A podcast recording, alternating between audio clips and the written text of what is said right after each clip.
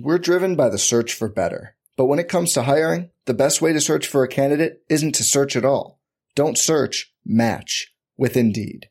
Indeed is your matching and hiring platform with over 350 million global monthly visitors, according to Indeed data, and a matching engine that helps you find quality candidates fast. Leveraging over 140 million qualifications and preferences every day, Indeed's matching engine is constantly learning from your preferences Join more than 3.5 million businesses worldwide that use Indeed to hire great talent fast. And listeners of this show will get a $75 sponsored job credit to get your jobs more visibility at Indeed.com slash BlueWire. Just go to Indeed.com slash BlueWire right now and support our show by saying you heard about Indeed on this podcast. Indeed.com slash BlueWire. Terms and conditions apply. Need to hire? You need Indeed. Do you ever feel like you're always on? What do you do when you need a moment to chill? How do you like to hit the reset button to get ready for what's next? These days, everything is go, go, go. It's nothing but nonstop hustle all the time. Work, family, friends, a million pressing social issues, and an expectation to be on 24 7. Sometimes you just need a moment to turn off and hit the reset button. That's when you reach for an ice cold Coors Light, the beer that's made to chill. Listen, there's a lot going on in Green Bay right now, and I feel like we could all use a moment to chill with a Coors Light. See, Coors Light is cold lagered, cold filtered, and cold packaged. It's literally made to chill. It's as crisp and refreshing as the Colorado Rockies, perfect for a moment to unwind. Coors Light is what I choose when I need to unwind. So when you want to hit reset, reach for the beer that's made to chill. Get Coors Light in their all new look delivered straight to your door with Drizly or Instacart. Coors Brewing Company, Golden, Colorado, and as always, celebrate.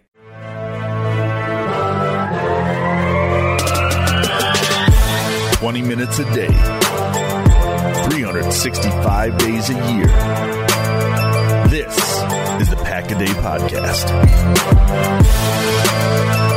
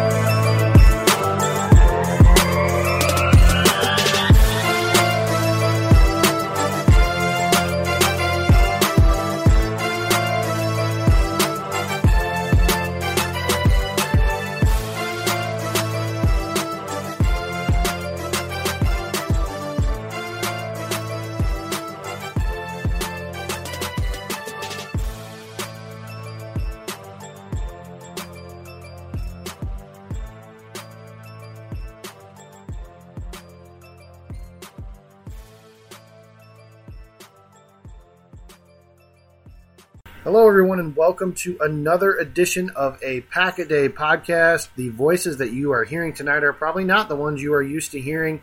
Steve Perhatch is being Dad of the Year. Sick children, we want to wish them back to health at the very soonest possible moment. And uh, Trevor Josart was unable to record tonight as well. So I am your host tonight. I am Jacob Westendorf, and joined with me of Dairyland Express at Fansided and Packaday, of course, is Paul Brettel. Paul, say hello to the people. Hi there, everyone. Happy to be on with you tonight and talk Packers football as always. That's always true. It's never a bad day to talk Packers. Not we are a few days away from the NFL scouting combine, so that's a big deal. If you didn't listen to yesterday's episode with Ross Uglem and Jacob Morley, you will want to do that as soon as possible. They have a ton of good info for you in that piece.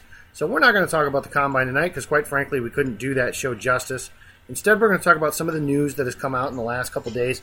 And the big one, Paul, from Mike Silver, he was on NFL Network and then he tweeted it. A couple things. He said, first of all, the Packers are expected to part ways with Randall Cobb, obviously longtime Green Bay Packer, drafted in 2011, uh, came onto the scene in that very year, a 108 yard kickoff return and a receiving touchdown in his first ever game. Became one of the best slot receivers in football. And in addition to that, he said the Packers are expected to let Clay Matthews test the market, but they have some desire to re sign him if the price is right. So before we go into Cobb, because I think that's the bigger bit of news, or at least the maybe just the definite of that news, is a little bit bigger. But he mentions Clay Matthews. Uh, I have mentioned before objectivity when it comes to Clay Matthews. Maybe not my strongest point. He's one of my favorite players ever, uh, and I I remember when he got drafted, and uh, one of my favorite players immediately uh, as soon as he came into the league. But my question for you, Paul, is if the price is right was the phrase that he used, what exactly is that price, if any, or do you not have any interest in the Packers bringing back Clay Matthews? Um, no, I definitely do, and I've been saying this all all off season long. Um, I would be happy to have him back at that reduced price. Um, if I had to take a guess at that, I'd say maybe in the three to five million dollar range. Um, he'd be hopefully willing to come back.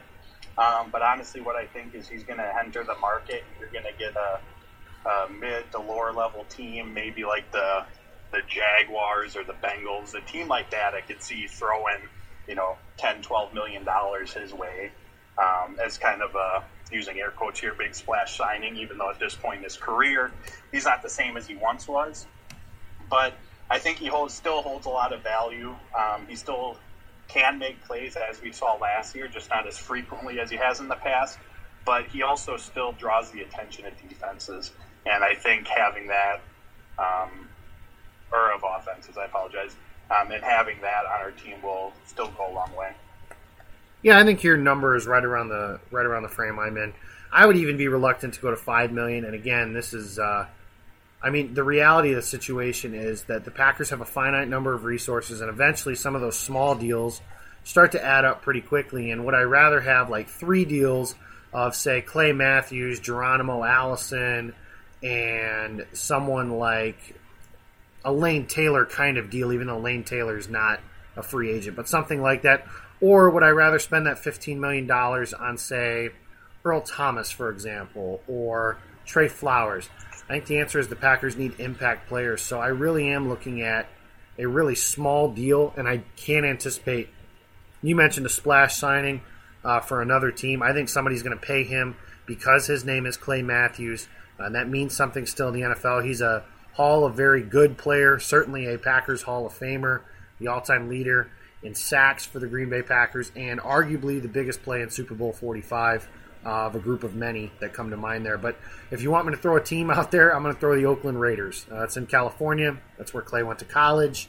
The uh, the Raiders need pass rushers, as Jon Gruden made very clear several different times throughout the season. Even though they traded arguably the best pass rusher in the sport to the freaking Bears, I'm still mad about that. But I can't uh, I can't picture Clay being back in Green Bay next year, which is unfortunate um, because, like I mentioned, he's one of the greatest players uh, probably the best defensive player that the Packers had in this modern era of the defense. I know Charles Woodson obviously gets and deserves a lot of credit. Those are the two names. If you want to talk modern defense, uh, Woodson and Matthews would be uh, towards the top of that list. I would give actually a slight edge to Matthews just because he was the best player. Everybody forgets this because of Woodson's presence as the vocal leader and everything like that. But in my opinion, he was the best player on that defense that went to the Super Bowl that year and that's saying something with guys like I mentioned Woodson, Tramon Williams, Nick Collins, etc. But that's a maybe. What sounds like a definite, and it definitely falls in line. Uh, there was a picture that surfaced after the Packers Lions game this year, uh, the last game of the season, of Rodgers and Cobb hugging each other. I believe it was after the national anthem, and they were very emotional. You could see tears in Cobb's eyes. I think everybody knew. Uh, and I was actually at the game, uh, field level for that game. And Cobb, after the game, he ran right off the field right after the game.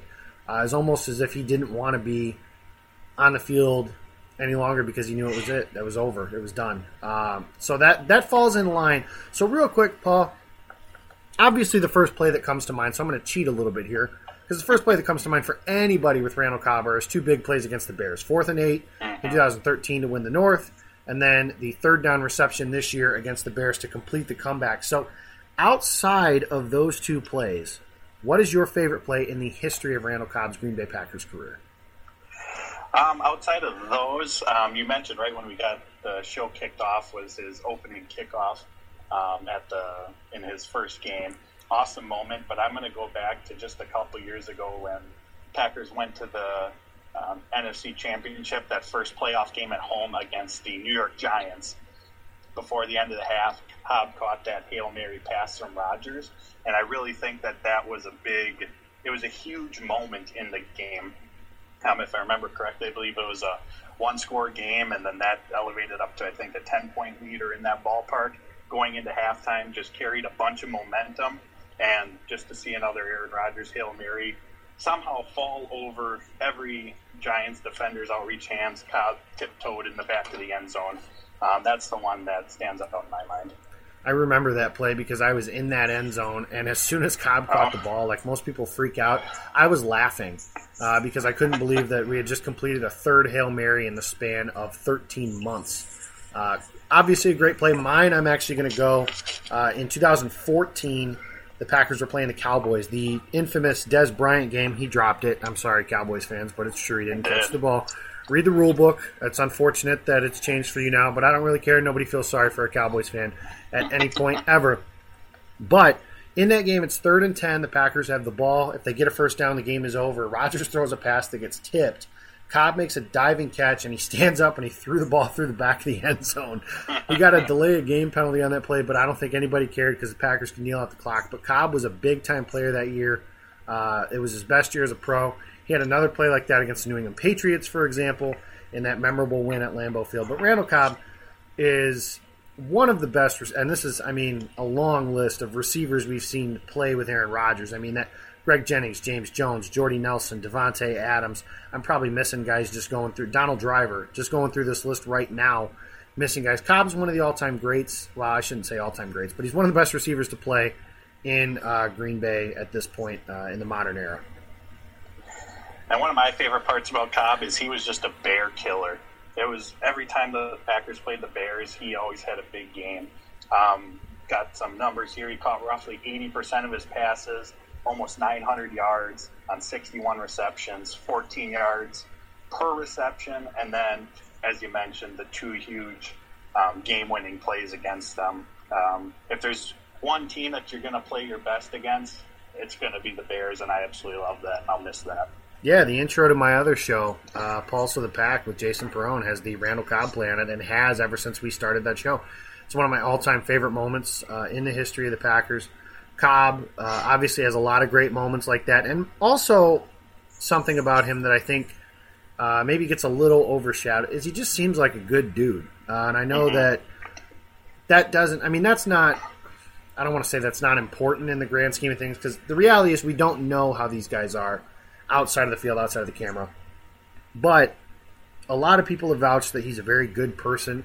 He cares about the community in Green Bay, and you could tell at the very end he cared about being a Green Bay Packer. And as a fan, how can you not love that? Uh, somebody who wants to play for the uniform that you happen to root for as a fan. So I'll miss Randall Cobb. I wish him luck unless he plays in Minnesota uh, or Chicago uh, next season.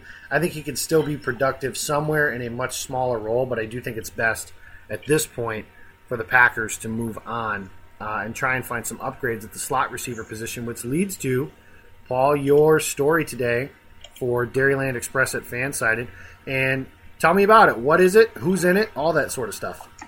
Yeah, so what I did was I took a look at um, free agent wide receivers available, and I picked out three in particular um, that I think could be good fits.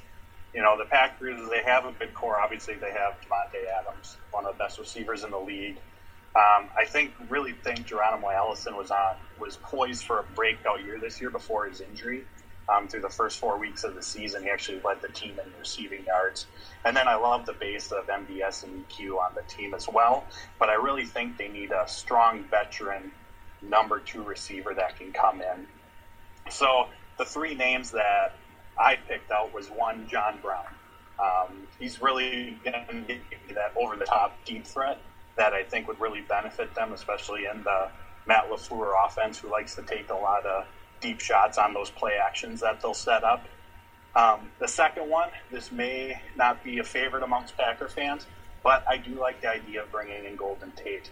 Um, I know he is a little older; he'll be 31 this season, but since 2011, he has only missed two games, and one of those games came last year when he was traded to Philadelphia um, and had a game off to just get adjusted to the offense. So, yes, he's a little older, but bringing him in on a one, maybe two year deal at the most, um, I think would be good for them. He's a really good route runner. Uh, he's known for racking up the yards after the catch, which uh, would be great to short or immediate throws. And then the last one, this would be the probably the big splash signing, would be bringing in Adam Humphries, who is currently of the Tampa Bay Buccaneers, um, undrafted out of Clemson, um, but has really been consistent receiver for them as they've seen a lot of up and downs, especially at the quarterback position, especially last season. Um, once again, good route runner, great hands um, and will really give Rodgers that yards after the catch. And most importantly, all three of these guys will give him someone that he can trust. Uh, last year, there was a really big disconnect, I think, between him and the rookie receivers and where they're going to be. And I think that contributed a lot to the issues we saw on offense.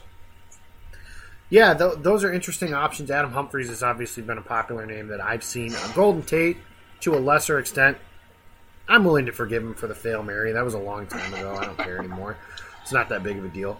Um, you know, my thing with the receiver position is you really, it depends on who you talk to as to how much of a need they think that is and how that need should be addressed, uh, if at all. So, my theory in this, for example, is this receiver class is very deep as far as the draft goes. And Ross said on yesterday's show that he thought, you know, if you're not going to pick a receiver at either 12, 30, or 44, then he doesn't have any need to see another receiver brought in. Uh, I would extend that to the third round just because I think that there's some value that you can get at that position. His reasoning behind it, and I agree with him, is that you have three mid round guys that you brought in last year, and if you're going to bring in another mid round guy, that's not an obvious pedigree upgrade.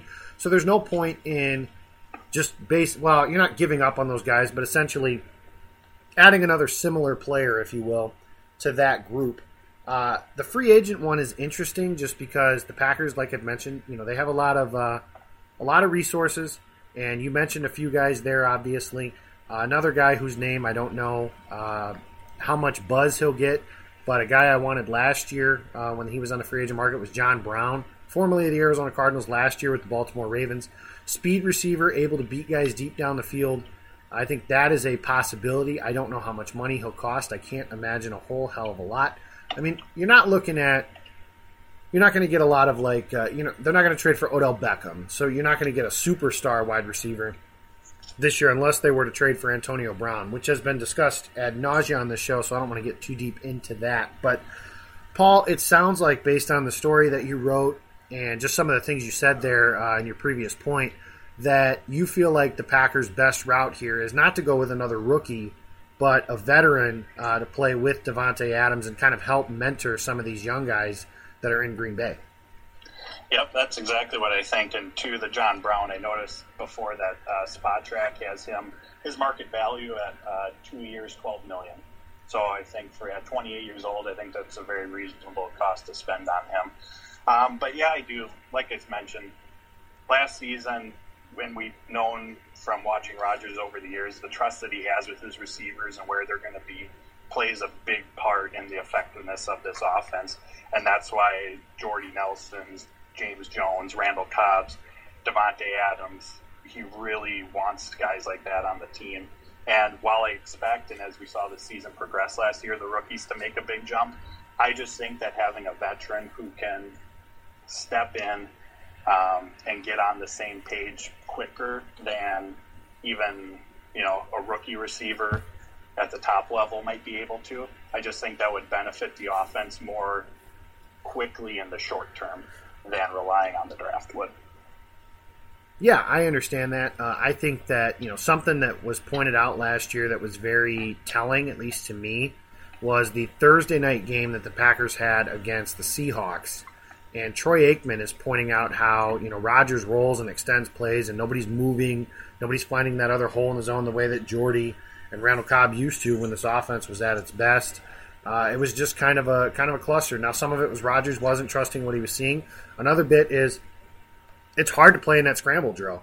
Uh, you know, guys like Valdes-Scantling and Equanimeous St. Brown, they didn't play in the most um, extensive or the most complex of offenses when they were in college. So when they see their quarterback roll to the right, they kind of don't know what to do. Now, I imagine that's something they will get better at, but I also think that relying on, I've said this a million times. I said it last year when the conversation about Dez Bryant came up, and I'm very glad the Packers didn't sign him, but that was an example of uh, just kind of how I feel in general, and that is three non top 100 picks J'Mon Moore, MVS, and EQ to be specific should not stop you from trying to look for an upgrade if there is one that presents itself. And the guys that you mentioned, none of those guys are going to stunt the growth of any of those guys. And if MVS or EQ come in and they're just better players, they're going to get on the field. It's not like uh-huh. spending a first round pick, for example. If they pick a receiver at 12th overall, for example, that's somebody that's going to, quote, stunt their growth because they're going to give that player every single chance possible to get into the lineup and earn a snaps. Sometimes that works out. You see guys like Davante Adams grow into stars. Sometimes it doesn't. You know, there's examples of that as well. Another name that surfaced today, Paul, and I don't know if this necessarily qualifies as a veteran, but it's somebody with a high draft pedigree, is John Ross of Cincinnati.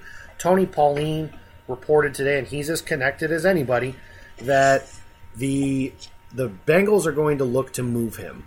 And John Ross was somebody who was drafted very high. Uh, in my opinion, I said it right at the time. That's way too high for somebody who basically got drafted essentially off of his 40 time. Now, however, there is some talent there.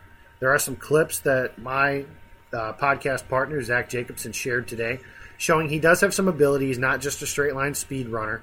But John Ross didn't play his rookie season because he had a slew of injuries. He had some injury issues dating back all the way to his time uh, in college.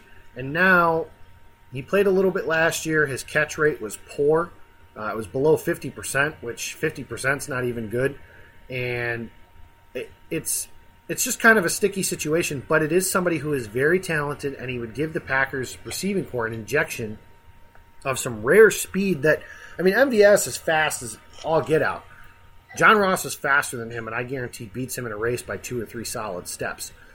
My question to you, Paul, is the Packers have said several times they want to be in every conversation. That doesn't necessarily mean they always pull the trigger when it comes to a trade or free agency.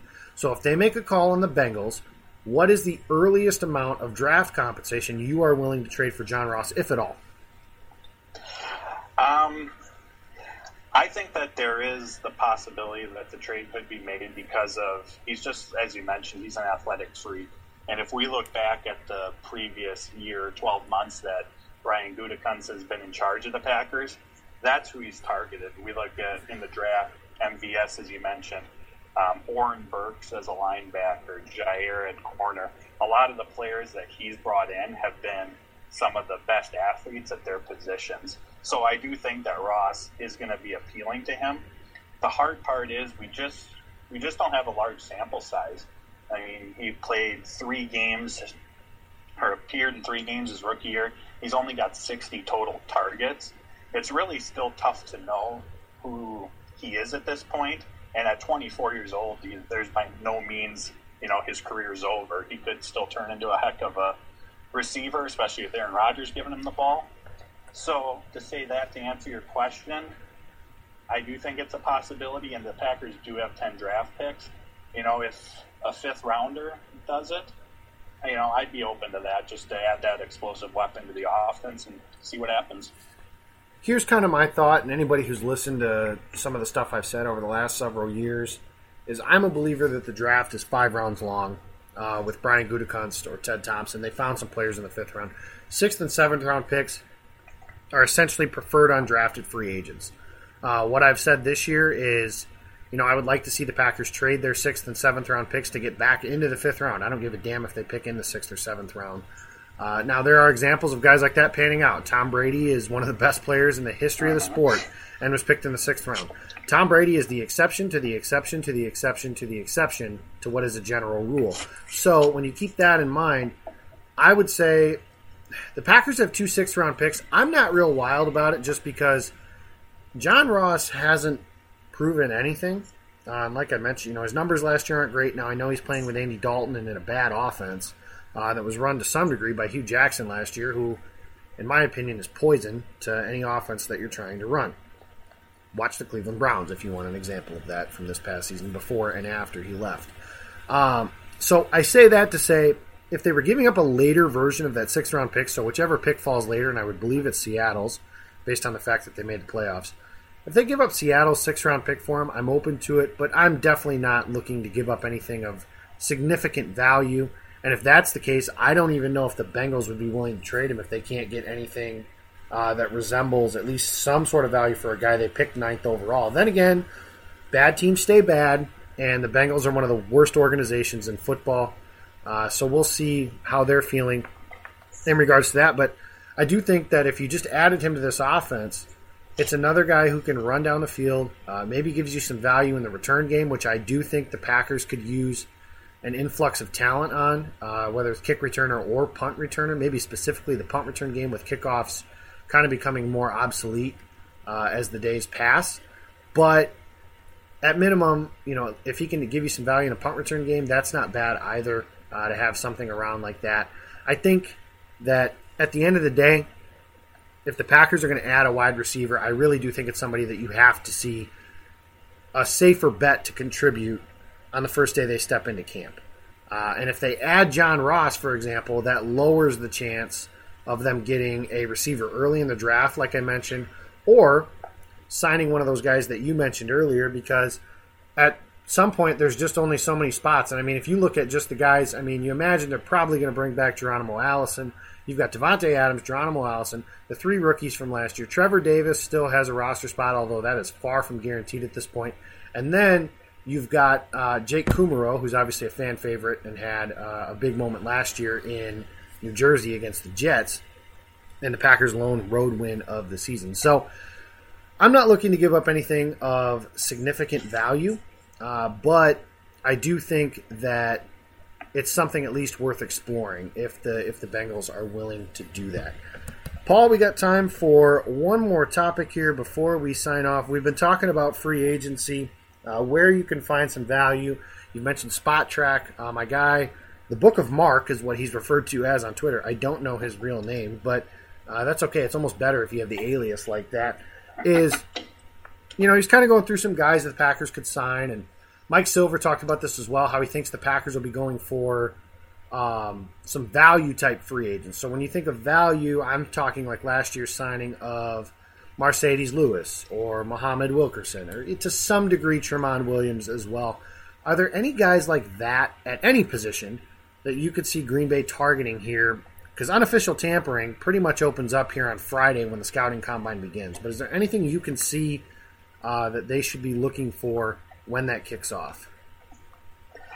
Um, a name that I've kind of been keeping an eye on and I think could um, venture his way to Green Bay is Luke Stocker.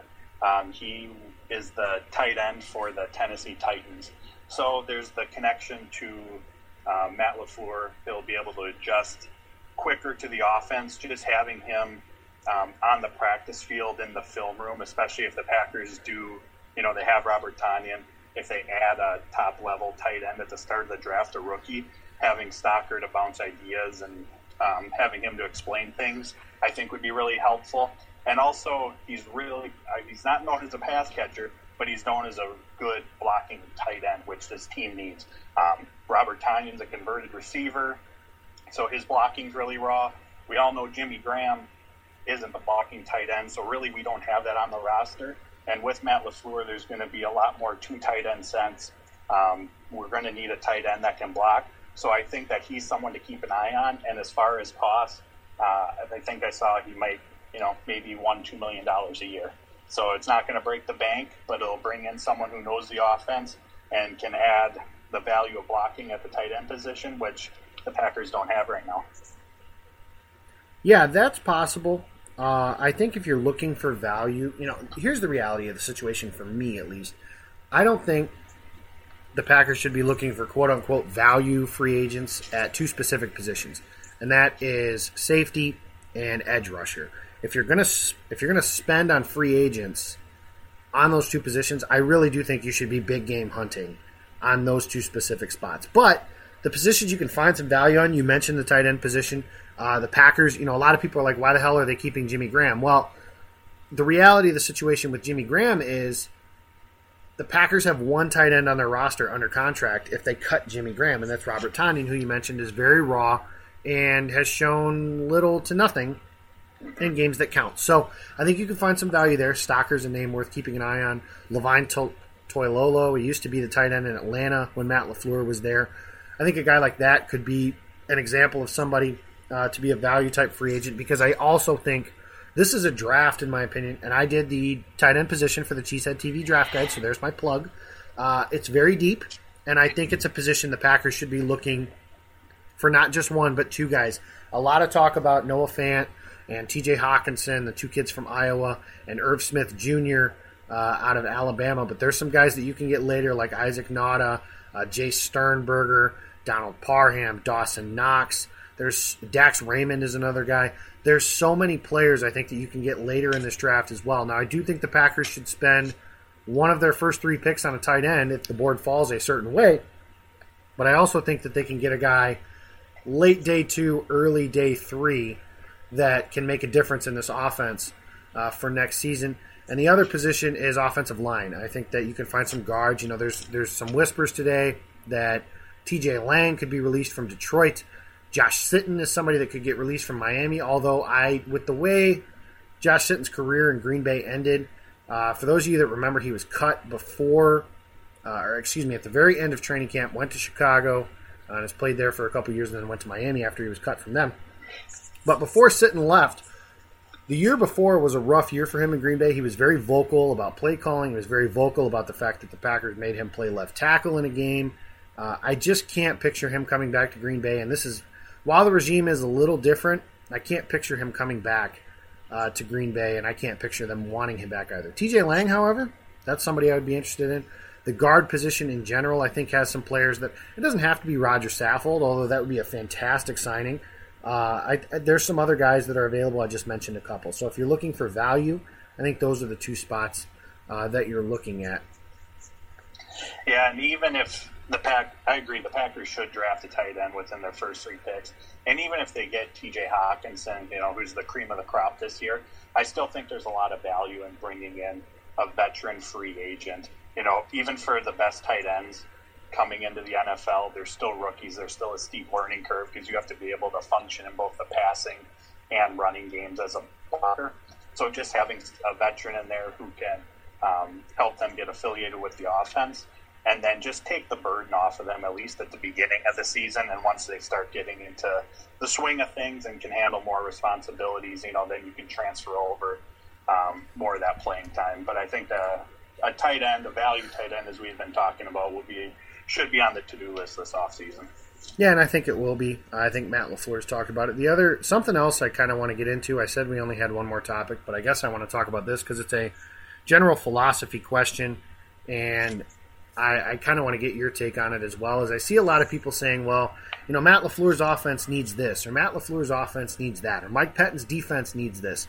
My opinion on that is, and now granted, I know the Patriots have the advantage of having the greatest coach in the history of modern football and Bill Belichick to run their defense and kind of oversee their offense. But what they do so well that I admire is they are a chameleon. Like from week to week, they change.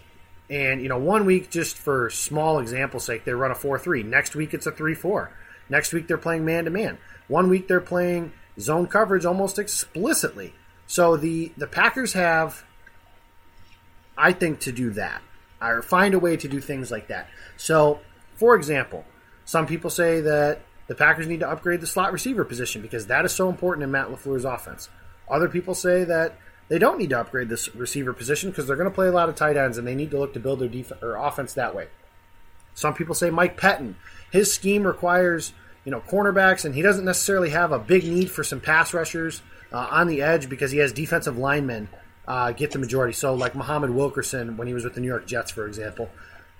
I think that the Packers need to find a way to build the best players on the field and they build their schemes around them. That is something I would like to see. It's something Mike McCarthy failed to do in his final times uh, as the Packers head coach was he didn't put his players in a position to succeed. I want the Packers to make this roster like moldable clay and get their guys on the field and build their offense and defense around them. So What's your take on that? Should they be looking to fit players to the scheme or the scheme to the players? Uh, I absolutely love this question. Um, and that's what has me so excited about Matt LaFleur is because I think that he's someone that's going to fit the scheme to the players that he has.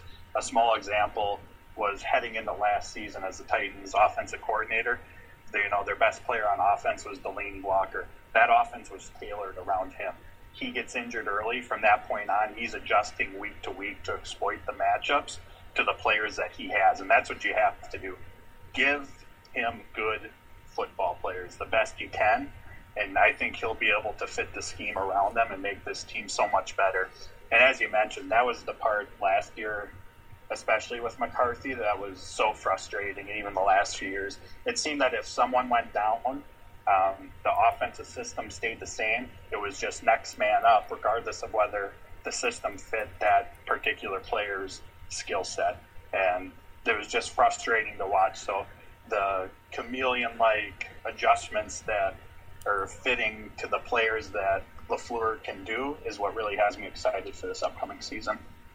Yeah, I agree with you. I'm excited for that as well. You know, for example, I see a lot of people saying they need, you know, a second tight end or something like that. My opinion would be if your best players are your tight ends, play with more tight ends. If your best players are receivers, spread the other team out. Uh, if you have a really good stable of running backs, do that. I think something that is getting a little overblown, at least in my opinion, is talking about how Matt LaFleur committed to running the football last season. And I, I agree the Packers need to run the ball more than they did last year, certainly. But I don't think they need to become a run first team, especially in this modern day of the NFL where throwing the ball becomes more important. Just because last year, and this kind of leads to my theory a little bit, Matt LaFleur was playing with Marcus Mariota, who may not be very good, and Blaine Gabbert, who we definitely know is not any good. I'm thinking he ran the ball more often last year. One, because Dion Lewis and Derrick Henry is a good stable of running backs to have, but also his quarterbacks stink.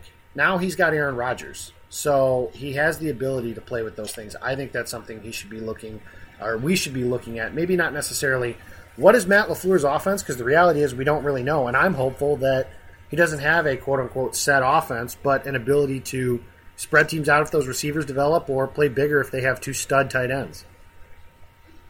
Yeah, and I agree. And uh, LaFleur's offense comes from the Shanahan tree. We look at Kyle Shanahan's time as play caller in Atlanta. You know, they had one of the most explosive passing attacks in the league. We look at his head coaching season last year.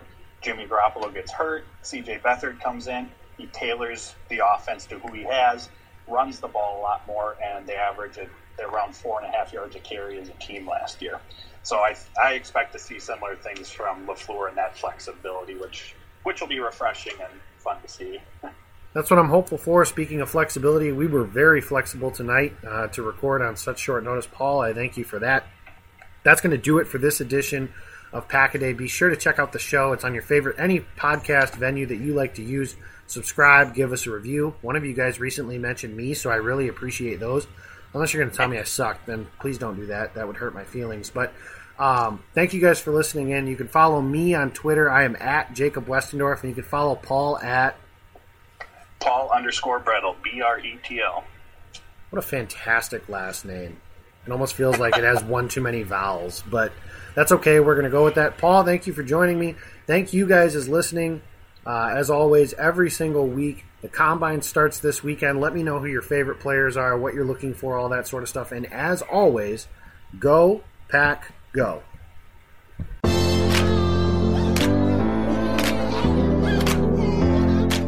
Third and six, trailing 30 to 23. Two minutes straight up to go in the game. San Francisco showing a blitz through the A gap, and here they come. Rodgers looking, throws left side of the end zone. Yes! Touchdown! Davante Adams, left corner of the end zone from Aaron Rodgers. 16-yard touchdown pass. The Packers an extra point away from getting this game tied. Beathard on third down and three in the shotgun. Football to the 46 at Green Bay. Packers showing a blitz, and here they come. Beathard looking, hit as he throws it deep down the right sideline. And intercepted. intercepted on the play. Spectacular interception by Kevin King at the nine-yard line of Green Bay. Snap to Rodgers looking right. Throws the right side. St. Brown makes the catch. Nice reach. Oh, he reached back. to gather it in, using all six-five of his frame. Tumbled out of bounds inside the 30 of the 28-yard line. Snap to Rodgers, looking downfield, throws the left side. Davante's got it, out of bounds inside the 10-yard line.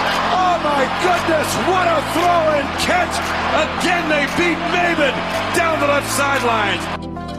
Hunter Bradley, the snap. J.K. Scott down on one knee, arm extended. Here it is. Placement made. Kick is up. It is good. It yes. is good. Mason, yes, Mason Crosby, Crosby delivers the dagger. One week after his worst day ever, he delivers the dagger tonight. And the Packers win 33 to 30.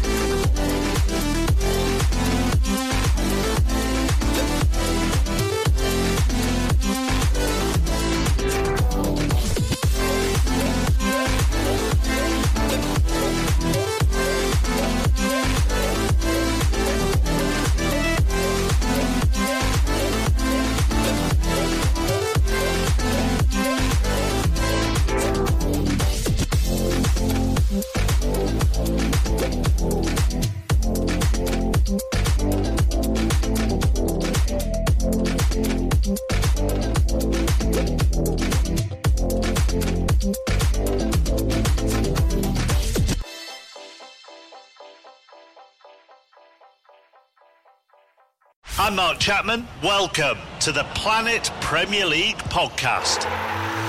Each week, Cesc Fabregas, Nedum Onuoha, and myself talk all things Premier League. As a player, you don't have time to talk. No. You don't have time to make a plan. You just need to deal with wave after wave after wave. We watched Coach Carter, and he said, "Oh, afterwards, the game's just about doing this for your teammates." And I remember looking around halfway through the film, and half the squad was asleep.